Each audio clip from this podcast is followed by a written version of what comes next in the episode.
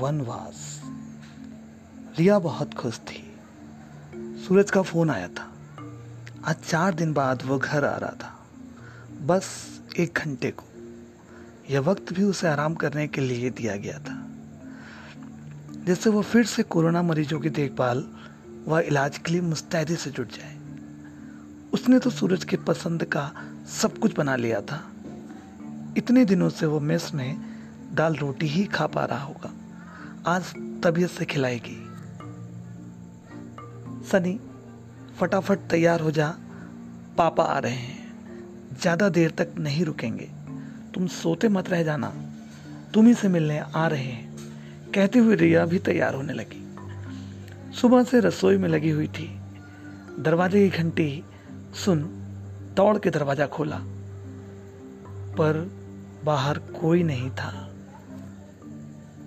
यहाँ तो कोई भी नहीं है, वह उदास सी हो गई। रिया आवाज़ सुनकर उसने देखा तो पाया कि सूरज गेट के पास बैठ बेंच पर खड़ा है।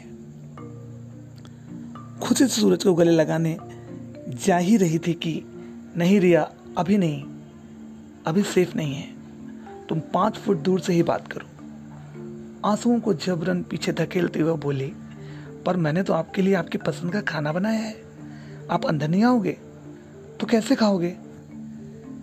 आज नहीं रिया, आज तो मैं बस तुम्हें और सनी को देखने आया हूँ। आंखें तरस गई थी। कैसे हो सनी, तबीयत ठीक है ना? घर के काम में मम्मी की मदद कर रहे हो ना? सनी पीछे खड़े हो पापा की बातें सुन रहा था। उसका चेहरा भी उतर गया था। रिया, तुम एक काम कर सकती हो, मुझे अपने हाथों की बनी हुई अदरक की चाय पिला दो, एक कप। तुम्हारी जैसी चाय पूरी दुनिया में कोई नहीं बनाता। हाँ, डिस्पोजेबल कप में देना। चाय के साथ सूरज के पसंदीदा बिस्किट भी पेपर प्लेट में रख बाहर ले आई थी। वो वहीं रख दो रिया, मैं उठा लूँगा। अपने ही घर में सूरज को इस तरह व्यवहार करना पड़ रहा है, ये देख रिया रो पड़ी। नहीं रिया, रोना मत, इस लड़ाई में तुम बराबर की योद्धा हो। मैं अस्पताल में बिना रुके इसलिए काम कर पा रहा हूँ क्योंकि मुझे पता है कि घर का मोर्चा तुमने बखूबी संभाल रखा है। अब चलता हूँ, तुम दोनों एक दूसरे का ख्याल रखना। सूरज ने एक हाथ में अपना डिस्पोजेबल कप प्लेट लिया तथा दूसरे हाथ में जेब से सैनिटाइजर निकाल के बेंच को सैनिटाइज किया तथा मुस्कुराकर निकल गया।